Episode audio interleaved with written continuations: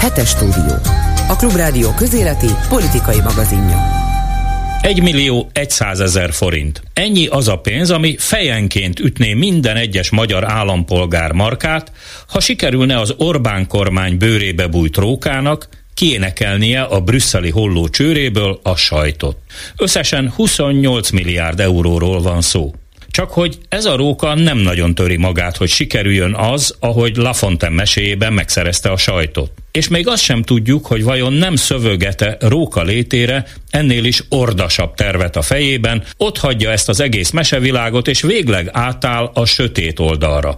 De ez már egy másik mese, egy tőlünk nagyon távoli galaxisból. Pénteken járt le az a határidő, amit a magyar kormányzat adott saját magának. Tavaly decemberben gentris nagyvonalúsággal azt ígérték, hogy március 31-éig teljesítik mind a 27 szuperfeltételt, amihez az Európai Bizottság kötötte a nekünk járó pénzek folyósítását. És megnyílnak a pénzcsapok. A bemondás olyannyira könnyelmű volt, hogy az jutott eszembe. Így szoktak 120 éve egyetlen füstös éjszaka elkártyázni teljes földbirtokokat. Persze a Mikszáth Kálmán által megörökített 19. századi magyar világban. Csak hogy most már 21. századot írunk. A gentris gesztusokra nemigen vevő már senki Európában. Legfeljebb ehhez az urambátyám, vagy inkább vejemlányom világhoz szokott magyarok. 3 hónap alatt lehetetlen felszámolni a rendszer szintű korrupciót Magyarországon. Lehetetlen visszaállítani a 12 év alatt módszeresen lerombolt jogállamot,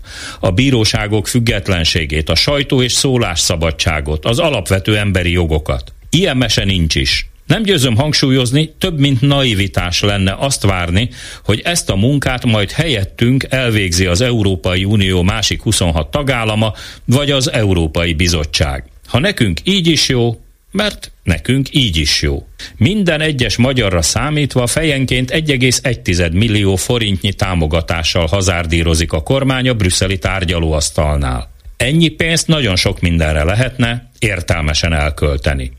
Tegyék a szívükre a kezüket. Ki szeretné ezt újabb lombkoronasétányokra, vagy sehonnan sehová vezető felcsúti kisvasútra áldozni? Ki akarna még újabb futballstadionokat építeni belőle, amikor csak maroknyi ember megy ki egy hétvégi meccset a lelátón megnézni?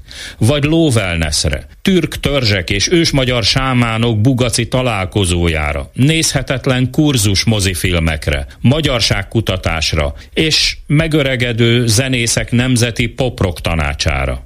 Persze a kurzus kiszolgálása jól fizet a vezér alfelénél befutó helyen egymást taposó kádereknek. Nekik jut mindenre.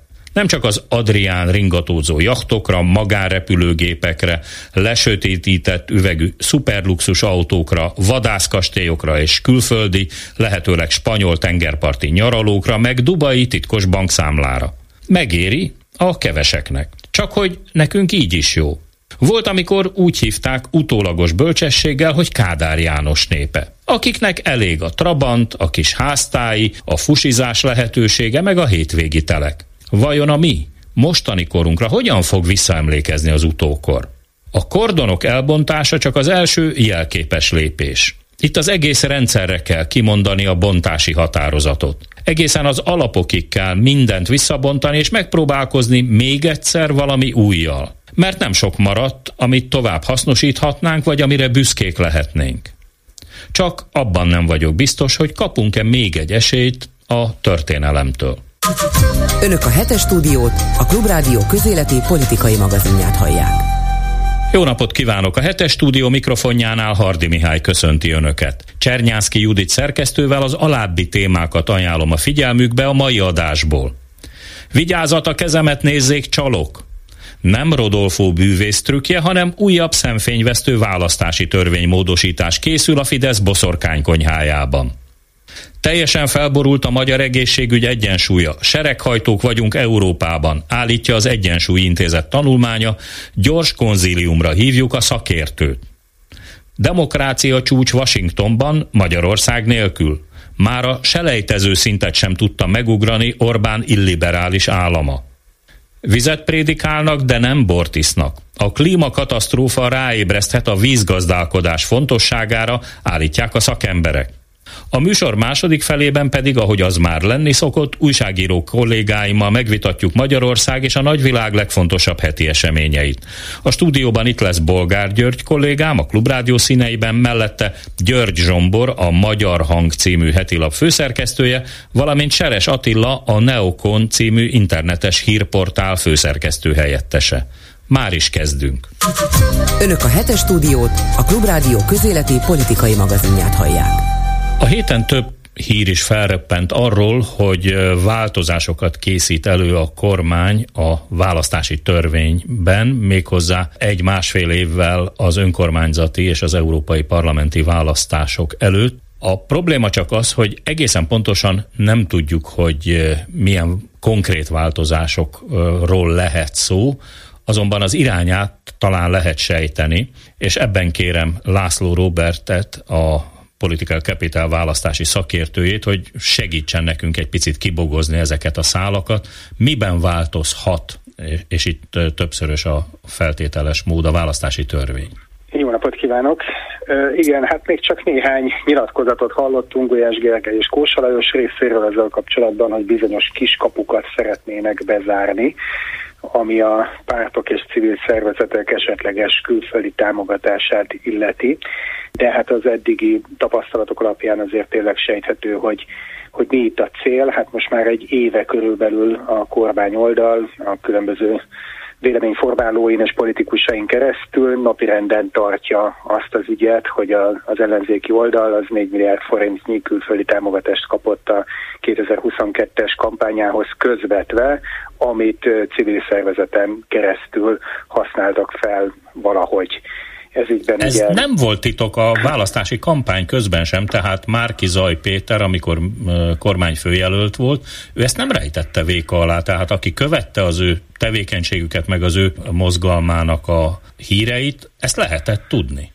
Igen, hát azóta zajlott ez ügyben nyomozás is, és azt sejtették, hogy itt valamiféle törvénysértés történt, de hát éppen a Fidesz saját jogszabályi környezetében, amit ők alakítottak ki az elmúlt 13 évben, hiszen minden választási vonatkozási törvény az 2010 után született, ebben a jogszabályi környezetben nagyon úgy néz ki, hogy Márki-Zay Péterék semmiféle törvénytelenséget nem követtek el. Ha elkövettek volna, akkor már legalább valami vádirat megfogalmazódott volna.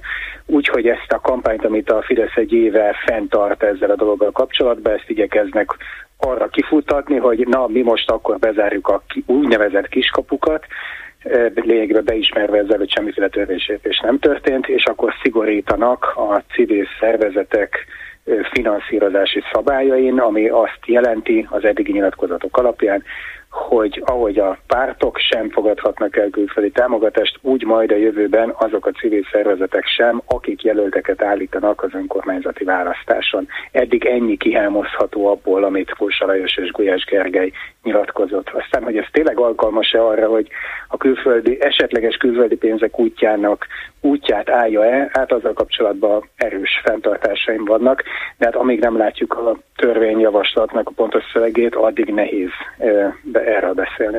Ugye itt ez nagyon furcsa ellentmondás van, mert egyfelől joggal várják el azt a magyar választók, hogy senki külföldről ne avatkozzon be a magyar választásokba.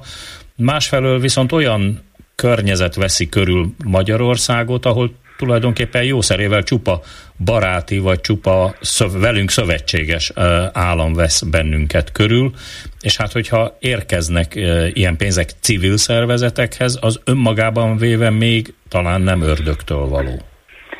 Szerintem sem az, de hát ezt a kormány oldal ezt nagyon igyekszik másképp láttatni, erre a belföldi-külföldi mesterséges törésvonalra hegyezik ki a kampányát már nagyon-nagyon régen.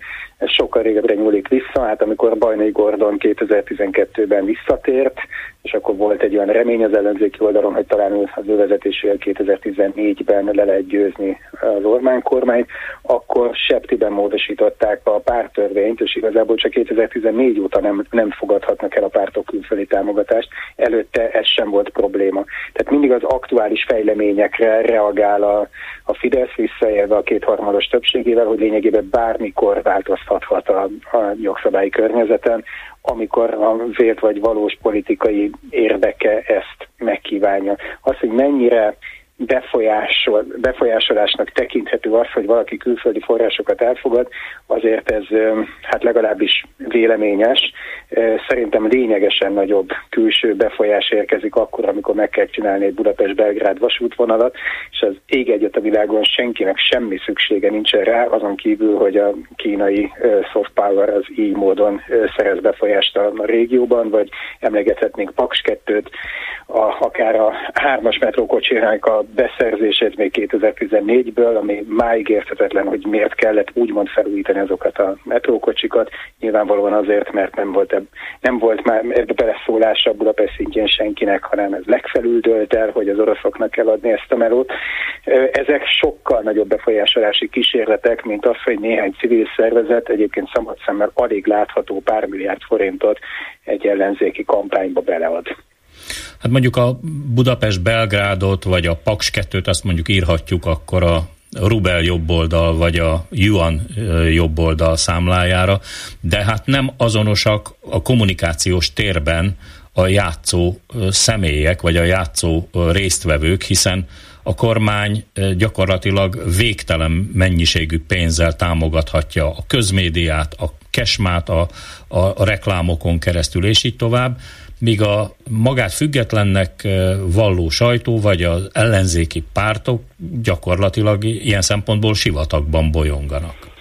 Ja, pontosan ez a helyzet, ezért nem lehet értelmezni ezeket a törvénymódosításokat a nagy kép nélkül, tehát hogyha tényleg egy virágzó demokráciában élnénk, ahol tényleg minden pártnak egyenlőek volnának az esélyei, ugyanúgy hozzáférnének a médiához, és el tudnak juttatni gond nélkül az üzeneteiket a választópolgárokhoz, akkor egy ilyen választási törvénymódosítási javaslat, pontosabban párttörvénynek, civil szervezetekre vonatkozó törvénymódosító javaslat, ez olyan nagyon senkit nem is érdekelne, meg semmi különös nem volna abban, hogy a jelöltet állító civil szervezetekre ugyanazok a szabályok vonatkozzanak, mint a pártokra. Hát oké, igazából miért ne? Tehát, hogyha nem a magyar valóságról beszélnénk, akkor lehetne azt mondani, hogy ez igazából így van jól, sőt, miért nincs ez így 10 éve, miért nincs így 20 éve, miért nem ugyanazok a szabályok vonatkoznak rá? És hát erre az a válasz, hogy eddig ez senkit nem zavart a Fideszben, most viszont próbálják még ezeket a csapokat is valamelyest elzárni, vagy én inkább csak azt mondanám, hogy csökkenteni az áteresztő képességét, mert igazából a Fidesznek sem áll érdekében teljesen ellehetetleníteni a mindenkori ellenzékét. Ahhoz, hogy el tudják adni, hogy Magyarországon működő demokrácia van, ahhoz azért van szükség egy ellenzékre, olyanra, amilyenre, és teljesen megfojtani, kiszárítani nem szeretnék. Sokkal inkább a kommunikációs térben zajlik ez a cselekvő képesség, aminek eredménye most az lesz, hogy lesz egy törvénymódosítás, de valójában ilyen-olyan forrásokhoz az ellenzék valószínűleg továbbra is sikeresen hozzá fog tudni jutni a töredékéhez, annak, amihez a kormány oldal. Maga a recept az közismert, hiszen Vladimir Putyin már nagyon régen külföldi ügynöknek nevezte azokat a civil szervezeteket, vagy sajtóorgánumokat, vagy politikai mozgalmakat, amelyeket külföldről is támogathattak, és be is tiltotta őket. Ezen az úton indult el Orbán Viktor? Ezen az úton már régen elindult, amikor a Stop Soros törvényt elfogadták, az pontosan ezt a célt szolgálta, és azóta is ki kell írni elvileg magukról a külföldről támogatott civil szervezeteknek, hogy ők legalábbis külföldi forrásból dolgoznak, van, aki ezt megteszi, valaki nem. Egyelőre úgy néz ki, hogy ezt olyan nagyon nem akarták használni érdemben a civil szervezetek ellen, az is egy kommunikációs offenzíva volt 2016 táján, hogyha nem tévedek. Hát ennek lehet most egy újabb fejezete az, ami most zajlik, de mondom, hogy magában az, hogy a civil szervezeteknek ugyanaz a szabályozás vonatkozna, mint a pártokra, már akik jelöltet állítanak az önkormányzatén, ezzel a kontextusából kiragadva tényleg nem volna semmi baj, csak itt ebben a nagy egészen belül, ahol vagyunk, hát ettől nem lehet eltekinteni, és ez az, ami újabb hátrányokat fog jelenteni, főleg az ellenzéki oldalon. Na most, ha a tekintetünket nem keletre, hanem nyugatra vetjük, akkor Nyugat-Európában vannak hasonló korlátozások a pártok támogatása, vagy a párt alapítványok külföldi támogatása ügyében? Hát a hány ország annyi szabályozás, és olyankor mindig azt szoktuk elmondani, hogy Persze lehet nemzetközi példákat citálni, de azok egy az egyben soha nem lesznek átültethetők a magyar valóságra. Tehát igazából most sem a civil szervezetek a fő kérdés, hanem egy eleve a politikát benne a pártokkal és az egyéb szereplőkkel hogyan lehetne úgy támogatni, hogy a versenyfeltételek nagyjából egészében egyenlőek legyenek. Hát vehetnénk az amerikai példát, ott üzletemberek támogatják lényegében mind a demokraták, mind a republikánusok kampányát, és ott az elnökjelölteknek, meg a képviselőjelölteknek a munkájuk szerves része, hogy különböző adománygyűjtő rendezvényekre menjenek el, és begyűjtsék a kampányukhoz a támogatást a különböző üzletemberektől. Na most ez ott működőképes, ott sem tökéletes, ott is félnek attól, főleg az ellenfeleiket mindig azzal vádolják, hogy na most X cég téged támogatott, biztos lesz elvárás, és valamit kapni akar a pénzért. Ez hol igaz, hol nem, de Magyarországon ez teljesen elképzelhetetlen, hogy ez a modell működjön, ennek nálunk semmi hagyománya nincsen, és a mai magyar rögvalóságban aztán végképp. Na ennek az ellentéte lehetne az, hogy akkor azt mondjuk, hogy jó, akkor se külföldről, se sehonnan nem lehet elfogadni pénzt, közpénzből kampányolunk. De akkor viszont azt kellene megteremteni, hogy nem ez a hipokrita 1 milliárd forintot lehet elkölteni egy kampányban, ami mindenki tudja, hogy nevetséges, és mindenki sokkal többet költ, hanem akkor azt mondjuk, hogy legalább 10, de inkább 15-20 milliárd forintokat biztosítunk minden egyes jelölőszervezetnek. Igen, ez nagyon drága lenne, de így legalább minden egyes fillérről mellé tesszük azt, hogy kampányszámlát kell vezetni, és elszámoltathatónak kell lenni. Na akkor tényleg mindenkinek egyenlőek volnának a feltételek, csak hát ezt meg egyéb okokból nem akarja meglépni a kormány oldal. Ugye még maradva azért egy pillanatra a nemzetközi példáknál, emlékszünk rá, nem is olyan régen a francia elnökválasztás finisében Marine Le Pen Magyarországról kapott hiteleket a kampánya finanszírozásához, amit aztán később, ha jól tudom, akkor a francia költségvetés visszafizetett a hitelező bankoknak, de hát mi ez, ha nem beavatkozás mondjuk a francia belpolitikába? Ez abszolút annak tekinthetően, ráadásul egy, ha jól emlékszem, valamelyik kormányközeli bank volt az, amelyik a hitelt adta. Tehát itt még csak arról sincsen szó, hogy valamiféle üzleti modell érvényesült volna, és fantáziát látott volna Marine Le Penben valamelyik üzleti szereplő, hanem itt teljesen egyértelműen a magyar politikai elit volt az, amelyik üdvösnek találta volna, hogy Marine Le Pen helyzetbe kerüljön, és különböző csatornákon keresztül ez lényegében Magyarországról, a magyar állam részéről érkezett ez a pénz, ami az egy egészen más fajta befolyásolást jelent.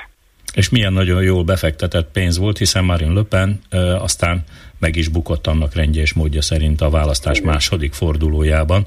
László Róbertnek, a Political Capital választási szakértőjének nagyon szépen köszönöm, hogy megvilágította ennek a készülő törvénynek a hátterét a Klubrádió számára. Viszont hallásra! Hetes Stúdió. Azoknak, akiknek nem elég a hallgatás öröme. Márciusban jelent meg az Egyensúlyi Intézet 3. megatrend indexe, amelynek alapján Magyarország helyzetét elemzik számos területen.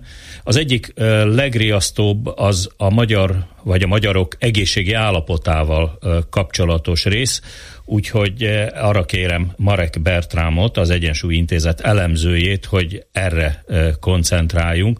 Ugye nagyon sok érdekes megállapítás látható ebben a jelentésben, amik egy része olyan, amiről már régóta tudunk, hogy például a dohányzás, a sok alkoholfogyasztás, az egészségtelen táplálkozás veszélyezteti az egészségünket, de önöknek számos egyéb megállapításuk is van. Mik ezek a legfontosabb megállapítások? Mivel veszélyeztetjük az egészségünket Magyarországon?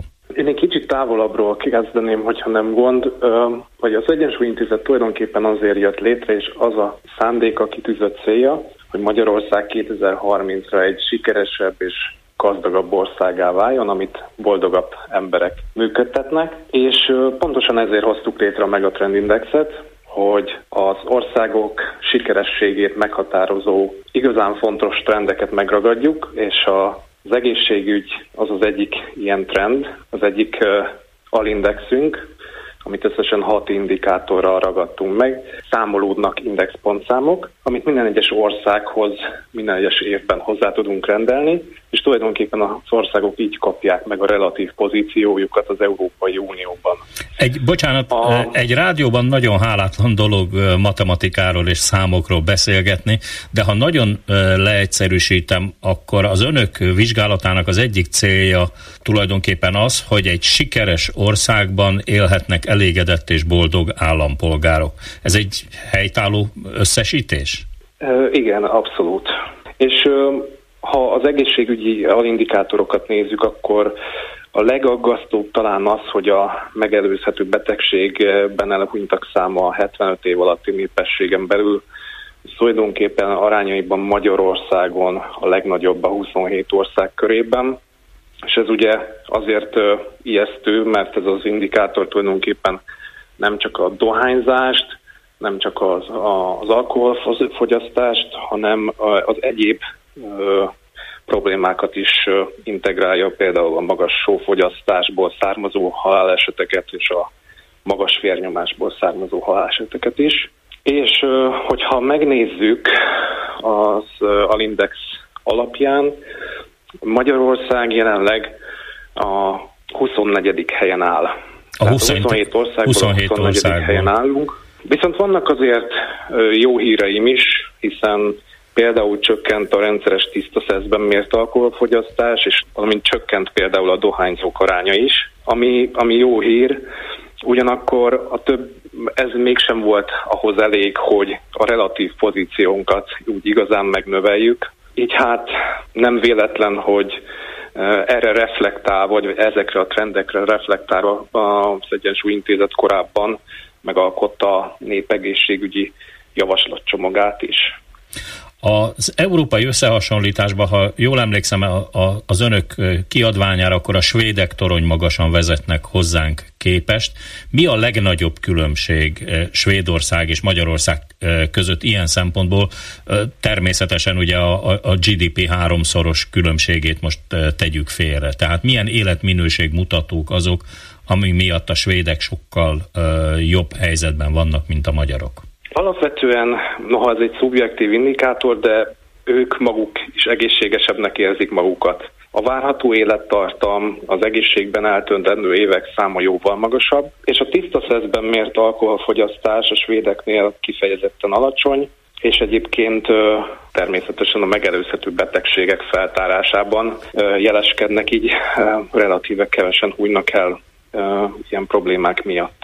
Lehet azt mondani, hogy a svédek számára a tudatban is egy nagyon komoly érték a saját egészségük, és tudják, hogy erre vigyázni kell, sokat mozognak, síelnek, túráznak a szabad levegőn, tartózkodnak, és így tovább. Minden olyat csinálnak, amit a magyarok nem.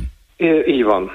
Dióhéjban ezt így le lehet szögezni. Ugye az önök másik megállapítása, hogy egészségügy helyett Magyarországon beteg ügy van, és akkor megint egy nagyon egyszerű összehasonlítást teszek, hogy amíg a magyar idősek vagy nyugdíjasok a rendelőintézetben ülnek, addig az osztrák nyugdíjasok a sípáján mulatják az időt, vagy a túrakerékpár nyergében. Ez egy nagyon fontos különbségtétel. Ugye nem fogok nagy titkot elárulni, hogy a népesség csökkenéssel és a társadalom elöregedésével elég nagy teher fog helyeződni majd az ellátórendszerre, az egészségügyi ellátórendszerre, és éppen ezért szeretnénk különbséget tenni egészségügy és betegségügy között, és az lenne a cél, hogy tehermentesítsük az ellátórendszert, emiatt pedig elsősorban arra kell fókuszálnunk, hogy a népegészségügy jobb helyzetbe kerüljön.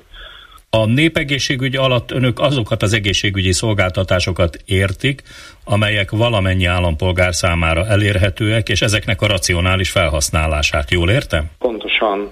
Tehát szeretnénk azt elérni, hogy minél kevesebben kerüljenek kórházakba, és emiatt az alapellátás népegészségügyi fókuszú megerősítését tűznénk ki elsődleges célnak. Például azt javasoljuk a szakpolitikai javaslataink között, hogy hozzunk létre több szakmát összefogó prevenciós és egészségfejlesztő csoportpraxisokat, azaz a házi orvosokon kívül legyenek ezekben a praxisokban például dietetikusok, vagy éppen gyógytornászok. Életmód tanácsadók? Szorgalmazzuk azt is, hogy így van. Tehát egy holisztikus megközelítéssel ragadnánk meg ezt a problémát. Sokkal jobb az együttműködés egy csoportpraxisban, mint elszigetelt házi orvosok vagy éppen dietetikusok között.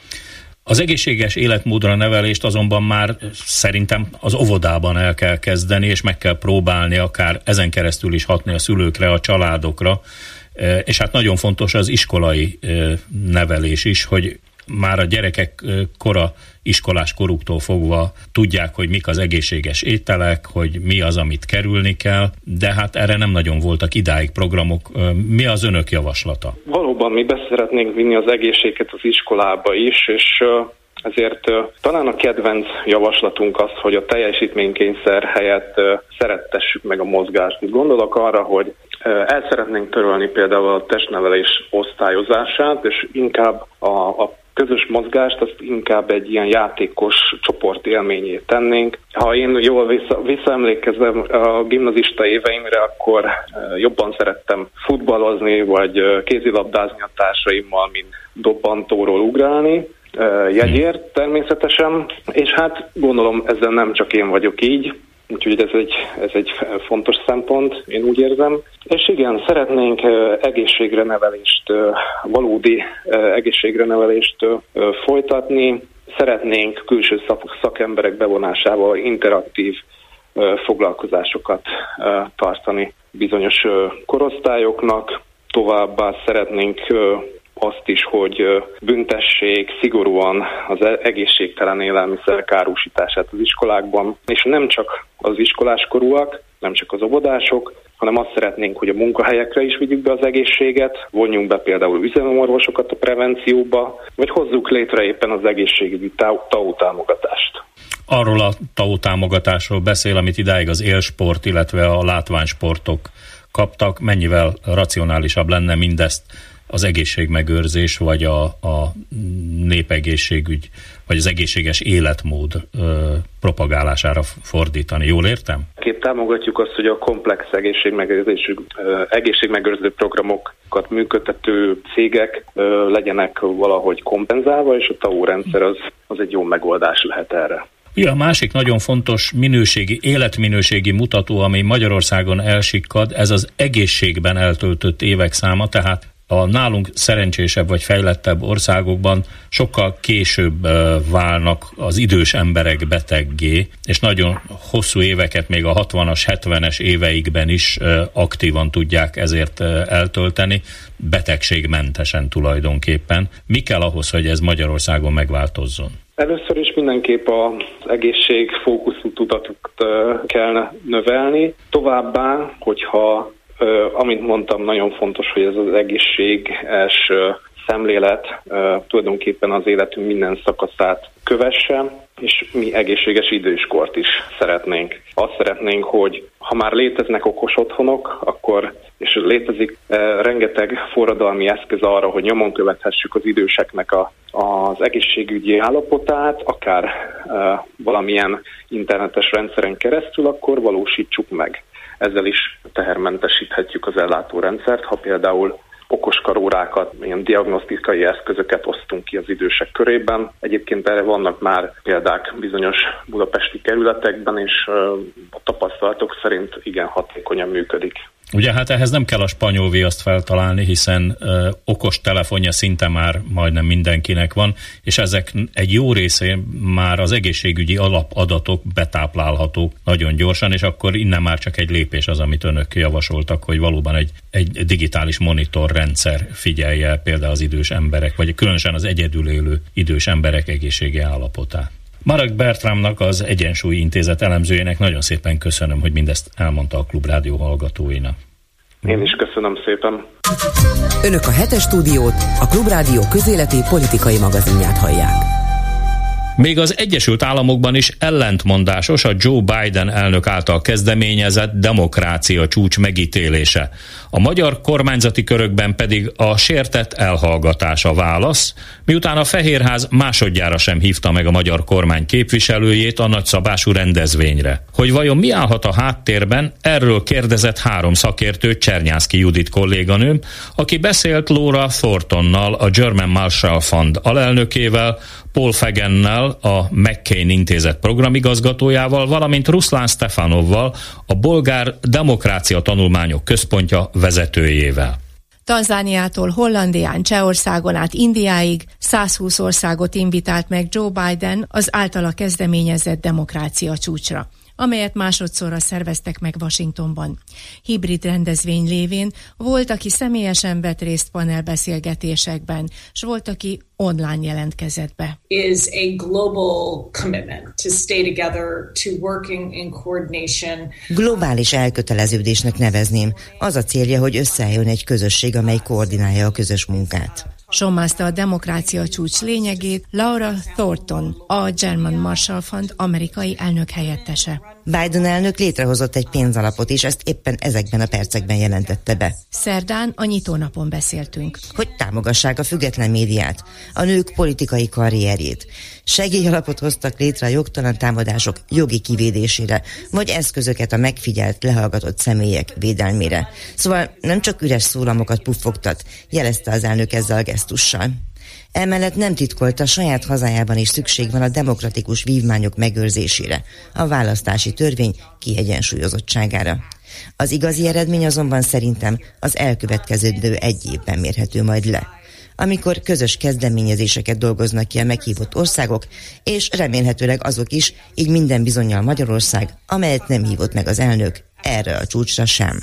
Mi lehetett ennek az oka? Attól tartok, van itt némi következetlenség, mert Kongót sem nevezhetném teljes nyugalommal demokráciának, mégis meghívták.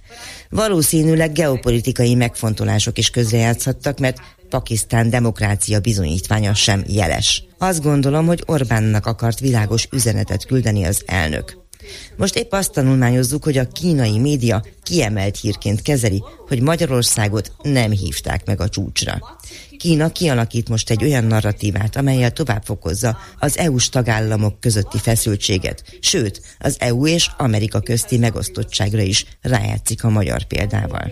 Visszájára sülhet el, hogy nem hívták meg Magyarországot. Nem akarom védeni az illiberális autokráciánkat, de talán ha bevonják hazánkat a demokratikus országok munkájába, nagyobb eséllyel tér jobb belátásra akár a kormány is. Így viszont visszakézből tüzet nyit a kormány erre a közösségre. Nem kizárt. Nem voltam ott, amikor erről döntöttek a Fehérházban, de attól tartok, hogy ez elidegeníti az igazi magyar demokratákat Amerikától. Maga jobban tudja, mint én, hogy nagyon sokan harcolnak az önök hazájában a demokráciáért. Sokan nem szeretik a mai autoriter rendszert. Sokan akarnak liberális demokráciát önöknél. Szerintem szégyellnánk, hogy legalább az ő hangjukat nem hallottuk meg. Abban tudok bízni, hogy a következő csúcson sokkal inkább az emberekre, az ideákra, és nem az országvezetőkre fognak fókuszálni. De épp most olvastam, készülve az interjúra, hogy ezzel egy időben a German Marshall Fund kiadott egy közös nyilatkozatot is, amelyet polgármesterek, főpolgármesterek írtak alá, támogatva a demokrácia csúcs célkitűzéseit. És ebbe a csoportba már bekerült Budapest főpolgármesterének is a nyilatkozata, Karácsony Gergely aláírásával. Minden esetre felvetődik tehát magától a kérdés, hogy látva a magyar kormány Putyin-Kína barátságát, nem megbízható NATO szövetségesként tartják nyilván kormányunkat. Ez szerepelhetett az okok között? Yeah, it could be. I think egyetértek, mert sehol sincs kifogástalan demokrácia. Lengyelországot meghívták, pedig ott is hanyatlóban van. Viszont Ukrajnáért sokat tesz, és megbízható szövetségese Amerikának. A magyar kormány Putyin barátsága komoly aggályokat vet fel, mert nyilvánvaló, az ő érdekében jár el számos esetben. Jens Stoltenberg NATO főtitkár áprilisra hívta össze a NATO-Ukrajna kontaktcsoportot, a magyar kormány nélkül. Hisz miattunk 2019 óta nem tudott ülésezni ez a munkacsoport. Ez ismét világos üzenet a magyar kormánynak arról, hogy nem megbízható partner, és feltehetően nem is fogják megosztani vele az ottani információkat. Attól is tartanak, ha ott lenne az ülésen, kiszivároghatna egy és más. A republikánus John McCain szenátorról és elnökjelöltről elnevezett McCain Institút szkeptikus a Biden elnök kezdeményezésére létrejött demokrácia csúcs felől, vagy támogatja azt, Kérdem Paul Fagan igazgatótól. Asking us to talk about the Summit for Democracy because we work for the McCain Institute and we. Miután intézetünk küldetése a szenátor hagyadékának a gondozása, ezért abszolút támogatjuk a demokrácia csúcsot, hiszen John McCain is elkötelezett híve volt a demokrácia építésének szerte a világon. A transatlanti kapcsolatok újjáépítését a berlini fal leomlása után különösen fontos küldetésének nevezte. Olyannyira, hogy Magyarországra is nem egyszer ellátogatott. Nekem is volt szerencsém találkozni vele a parlamentben. A rendszerváltás után Magyarország is fontos lett a számára, és az utóbbi időben pedig aggályosnak tartotta a magyar demokrácia helyzetét. A Freedom House legfrissebb jelentése is erre figyelmeztet. Sőt, ugyebár az Európai Unió is megállapította, hogy úgynevezett választási autokráciát hozott létre a kormány. Most is új törvénnyel riogatja a kormány az ellenfeleit. A civil szervezetek számára be akarja tiltani a külföldi támogatás lehetőségét. Bocsánat, de ilyen részletekben nem ismerem a magyar politikát. Persze, de nem is ez a lényeg. A kormány már azon töri a fejét, miként tudja még tovább rontani az ellenzék esélyeit. A magyar-orosz kapcsolatok alakulása viszont szemet szúr minden NATO szövetségesnek, nem de? Nézze, abban biztos vagyok, hogy Putyin elszámította magát, amikor nem kalkulált az európai összefogással, azzal, hogy egy emberként segíti Európa Ukrajnát. Csak reménykedni tudok, hogy a finn NATO-tagság ratifikálása után a svédek csatlakozására is igent mond a magyar kormány. És minden igyekezetével azon lesz, hogy támogassa azt az európai összefogást, ami igazi védőbástyaként szolgálhat az oroszok további agressziójának a megakadályozására. Orbán oroszpárti politizálását opportunista megközelítésben jellemezném. Valamit kap cserébe Putyinéktól. Ezt erősíti az a zsarolási technika is, amit most a svéd NATO-tagság ratifikálása körül látunk. Az uniós pénzeket zsarolná ki így módon a kormány. Ellenben az úgynevezett nyugat, illetve Amerika nyilván nem tudja akceptálni ezt az opportunista szemléletet. Én csak reménykedni tudok abban, hogy mindettől függetlenül Magyarország, úgyis mint az EU és úgyis mint a NATO tagja, nem fogja megakadályozni a svédek csatlakozását sem. Ruszlán Stefanov, a Demokrácia Tanulmányok Központja programigazgatójaként aktív szervezője és résztvevője ennek a demokrácia csúcsnak, akitől először a V-Dem legfrissebb adatára kérdezek rá, miszerint a világ lakosságának 2/3 gyakorlatilag autokráciában él. Mi is felhasználjuk a V-Dem felméréseit, de alapvetően a korrupció elemzésére szakosodtunk. Márpedig a demokrácia fokmérője a korrupció szintje. Valamit egyébként elrontottunk, mert 2008-tól Obamáig visszamenőleg Oroszország irányában mindig megengedőek voltunk, igyekeztünk szívességeket tenni nekik. Ezért is vásároltunk tőlünk energiaforrásokat, fejlesztettük a banki hitelrendszert. Mi mindnyájan kockáztattunk, nem is keveset. Ám a jelek szerint túlságosan bíztunk az oroszokban, amivel vissza is éltek. Ennek lett következménye a háború. Mit kockáztatott Bulgária, hisz ön, mint bolgár politológus, dolgozik is ezen a csúcson? Mi aztán tényleg sokat tettünk fel egy kockára, hisz a rendkívül feszes orosz szálak a Szovjetunióig nyúlnak vissza, amitől most tudunk igazán csak elszakadni. Nem véletlenül tartunk már az 5. kormányválságnál, és újabb választások előtt. Mi voltunk a szovjet blokkban a legszorosabb szövetséges, és az ország agymosáson ment keresztül. Az információ áramlás 5 évtizeden át totális orosz kontroll alatt állt. A berlini fal leomlása sem hozott lényeges változást a számunkra, mert nagyon szoros üzleti kapcsolatok kötötték politikusainkat az oroszokhoz. Csak egy területet, az energiapiacot kiemeljem, a Lukoil és a Gazprom totálisan tudta az érdekeit minden szinten érvényesíteni. Most vasárnap tartjuk meg az 5. választást, és még mindig nem látjuk az ország stabilitásának az útját. De minden törekvés az oroszokról történő leszakadást célozza meg. Nálunk pont fordítva történik. A lakosság 70%-a még a háború előtt is roppant óvatos volt az oroszokkal való viszony tekintetében. Egyetlen párt, a demokratikus Bulgária, amely felvállalni az orosz ellenességet. A háború azonban változást hozott, hisz a bolgárok is érző emberek, és látják, miként szenvednek az ukránok. Ez a 70% most 30%-ra csökkent, radikálisan. Csak mondom, ez az arány nálunk egyre nő, és már most is magasabb, mint önöknél. Azért az is sokat mondhat önöknek, hogy Bulgária semmilyen katonai segítséget még csak szállítmányozással sem küldött Ukrajnának.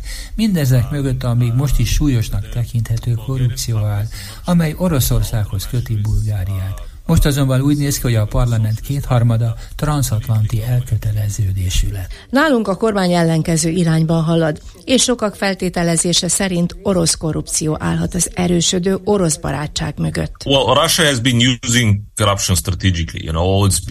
Oroszország egyik stratégiai eszköze a korrupció, korábban és most is. Bulgária és Magyarország is más európai országokkal egyetemben beleestek az oroszok által állított csapdába, és követik azt a politikát, amely egyetlen személytől, a Kreml urától függ.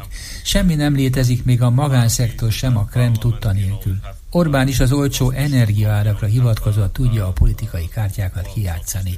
És szintén orosz mintára az ügyészséget és a médiát is bekebelezte, méghozzá ügyesen, törvénnyel alábástyázva.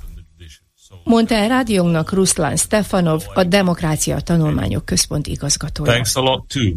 Hetes Stúdió. Azoknak, akiknek nem elég a hallgatás öröme. Magyarországot teljesen készületlenül érte az elmúlt évek drasztikus szárazsága, ami nagy bizonyossággal szinte állandó velejárója lesz a klímaváltozásnak. Egyebek mellett ezt állapították meg a vízügyekkel foglalkozó szakemberek a héten rendezett konferencián. A vizes hibalista nagyon hosszú. Ősrégiek, a vízvezetékek, a túlélésért küzdenek a víziközművek, az öntöző csatornák mérhetetlenül elavultak, már ha vannak egyáltalán. Derül ki Bodnár Barna kollégám riportjából. A program a Vízkoalíció szakmai tanulmányának bemutatásával kezdődött, annak szerzője Kun Csaba vízépítő mérnök előadásában. A 2021-es adatok alapján készült felmérés súlyos problémákra mutatott rá az ország ivóvízellátásával kapcsolatban. Az országos átlagos hálózati vízveszteség elérte a 20%-ot, de volt, ahol az ivóvíz csaknem fele tűnt el a rendszerből.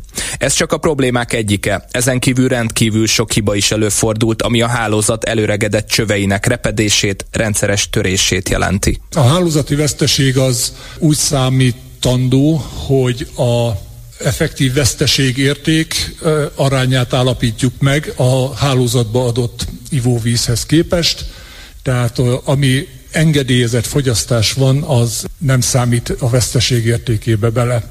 Olyan 20-25%-os erőteljes foltok is vannak, és a legmagasabbak az 50-60% környékén helyezkednek el. A maximális érték az 75,9%. A vízépítő mérnök hangsúlyozta, hogy az állami kézben lévő hálózatok állapota rosszabb, mint az önkormányzatok és egyéb szervezetek által üzemeltetteké. Azért meglepő, hogy a üzemeltetett vezeték hosszakban a fele az állami tulajdonban lévő szolgáltatók által üzemeltetett vezeték hossz, mint a nem államiaknak. A település számba is kb. Ugyanez az arány, viszont a felújítási ciklus hossza a állami szolgáltatóknál magasabb, mint a nem államinál. Egészen más gazdasági körülmények között működnek azért az államiak, mint a nem államiak. Az átlagos hálózati veszteség 25,23 a államiaknál és 17,54 a nem államiaknál. Összegezve azt lehet mondani, hogy a nem állami szolgáltatóknál kicsit kedvezőbb a víziközmű rendszerek állapotáról alkotott kép. Az energiaügyi tárca az ivóvízszolgáltatók államosítását, pontosabban a víziközmű vagyon ingyenes állami tulajdonba adását szorgalmazza. Az önkormányzatok, települési társulások cégei viszont minden tekintetben jobban teljesítenek, mint azok, amelyeket az állam működtet. Fülöp Zsolt Szentendre polgármestere azt hangsúlyozta, hogy az állami és önkormányzati szereplőknek közösen kell megoldani ezeket a problémákat, mert külön-külön egyszerűen nem fog menni. A mai napon is a Szentendrén a Pannónia telepváros részben nincs víz. Egy egész napon keresztül, mert csőtörés van, az egyik főnyomó cső ment tönkre. Az látszik, hogy egy megoldás nincs, sok megoldást kell egyszerre alkalmazni, és ennek megfelelően kellene viszonyulni a problémák kezeléséhez. És a budapesti agglomerációban különösen. Hiszen itt nem csak az a probléma, hogy elavult a hálózat, Szentendrén például csapadékvíz és szennyvíz egyesített rendszer is van. Ennek a szétválasztását elkezdtük. Egy 300 millió forintos pályázati támogatáshoz kellett hozzátenni egy több mint 400 millió forintos önkormányzati részt, és ezzel az első ütemet sikerült elindítani, a város déli részén szétválasztottuk ezt a két rendszert.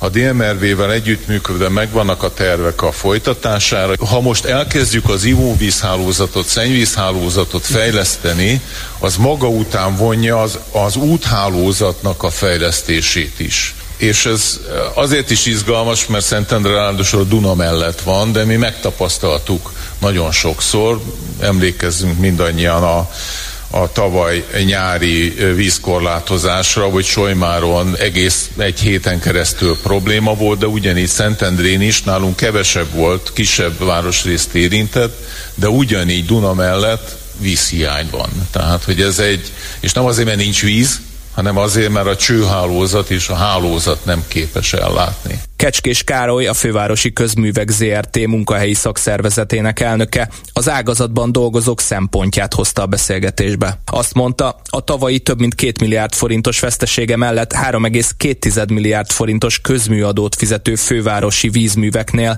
az alkalmazottak átlag életkora bőven meghaladja az 50 évet, így rövidesen nem lesz elegendő szakemberük még a csőtörések megjavításához sem, nemhogy a felújításukhoz. Nálunk a fővárosi vízműveknél a fizikai állománynak a 52%-a 50 év fölötti. Tehát 15 éven belül kiesnek a rendszerből. Ha kiesnek, mi lesz? Ki fogja betanítani a fiatalokat, akik nem nagyon jönnek ugye nyomott bérek miatt? Mindenféleképpen változtatni kellene ezen, mert ez legalább olyan súlyos probléma, mint a hálózat.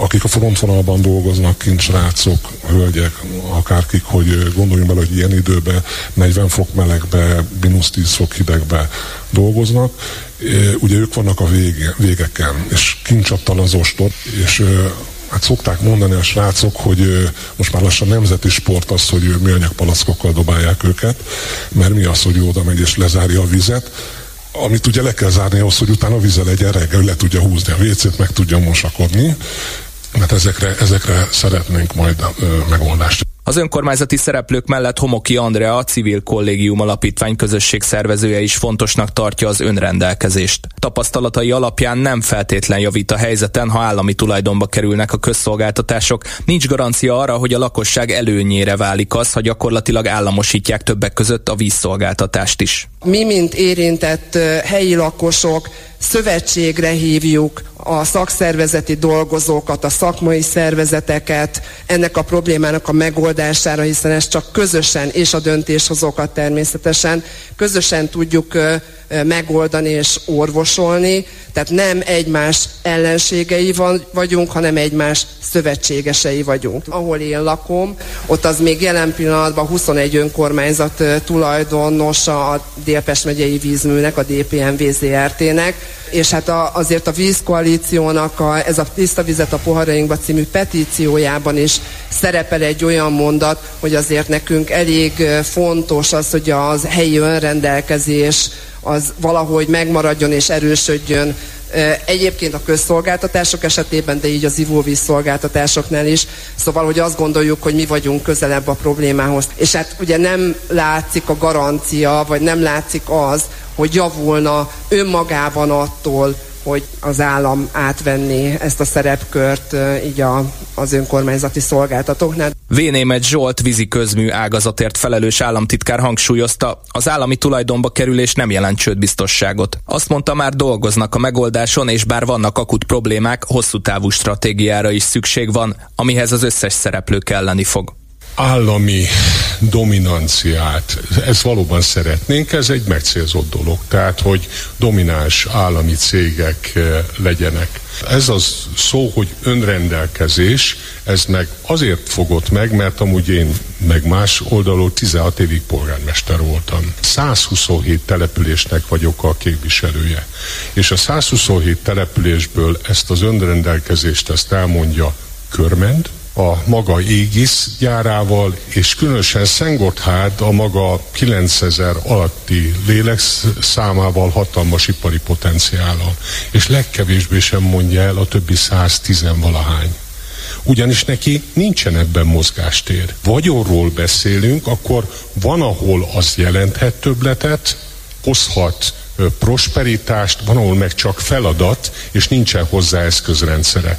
Ez az állami dominancia egyébként sok mindenre jó lenne. Például a 4000 különféle díj. Tehát ez nem öncél, hogy legyen, és én például nagyon-nagyon nem szeretnék egy nagy állami céget, azt rögzítsük. Az az államtitkárság, ami fölállt, az először is hangsúlyozom, hogy nem csődbiztosság. Vannak akut problémák, ezeket meg kell oldani, de az jó lett volna egy kormánybiztos, miniszteri biztos.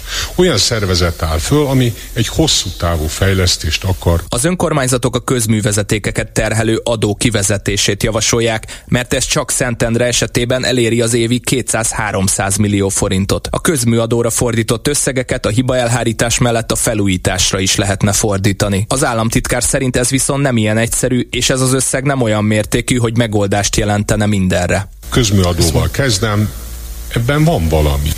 De azért mondom, hogy van valami, mert kicsit rendszeridegen a dolog. De ha megnézzük, hogy ez mikor keletkezett, mikor csődbe volt az ország, és bevétel kellett. Kivezetni csak tisztán a vízi közmű szektorra nem lehet. Tehát Európai Unió szabálysért.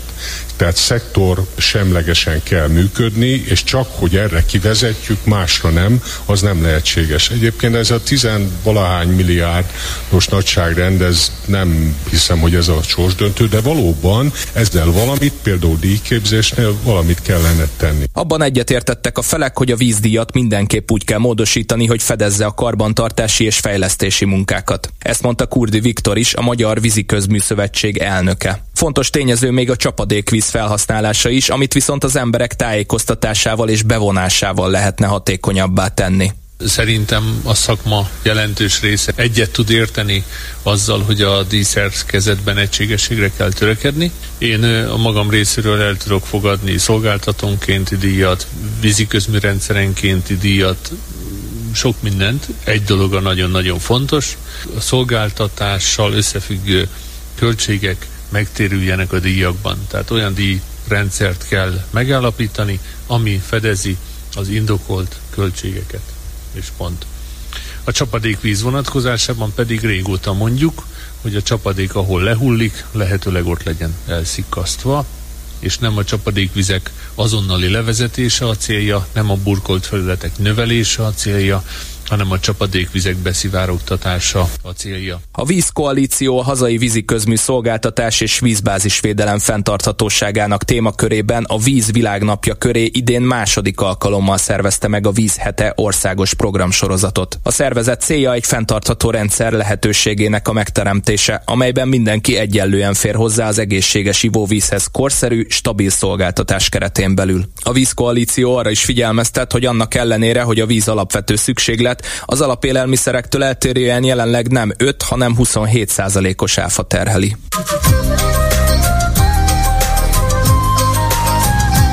Hetes stúdió. Maradjanak hallótávolságon belül.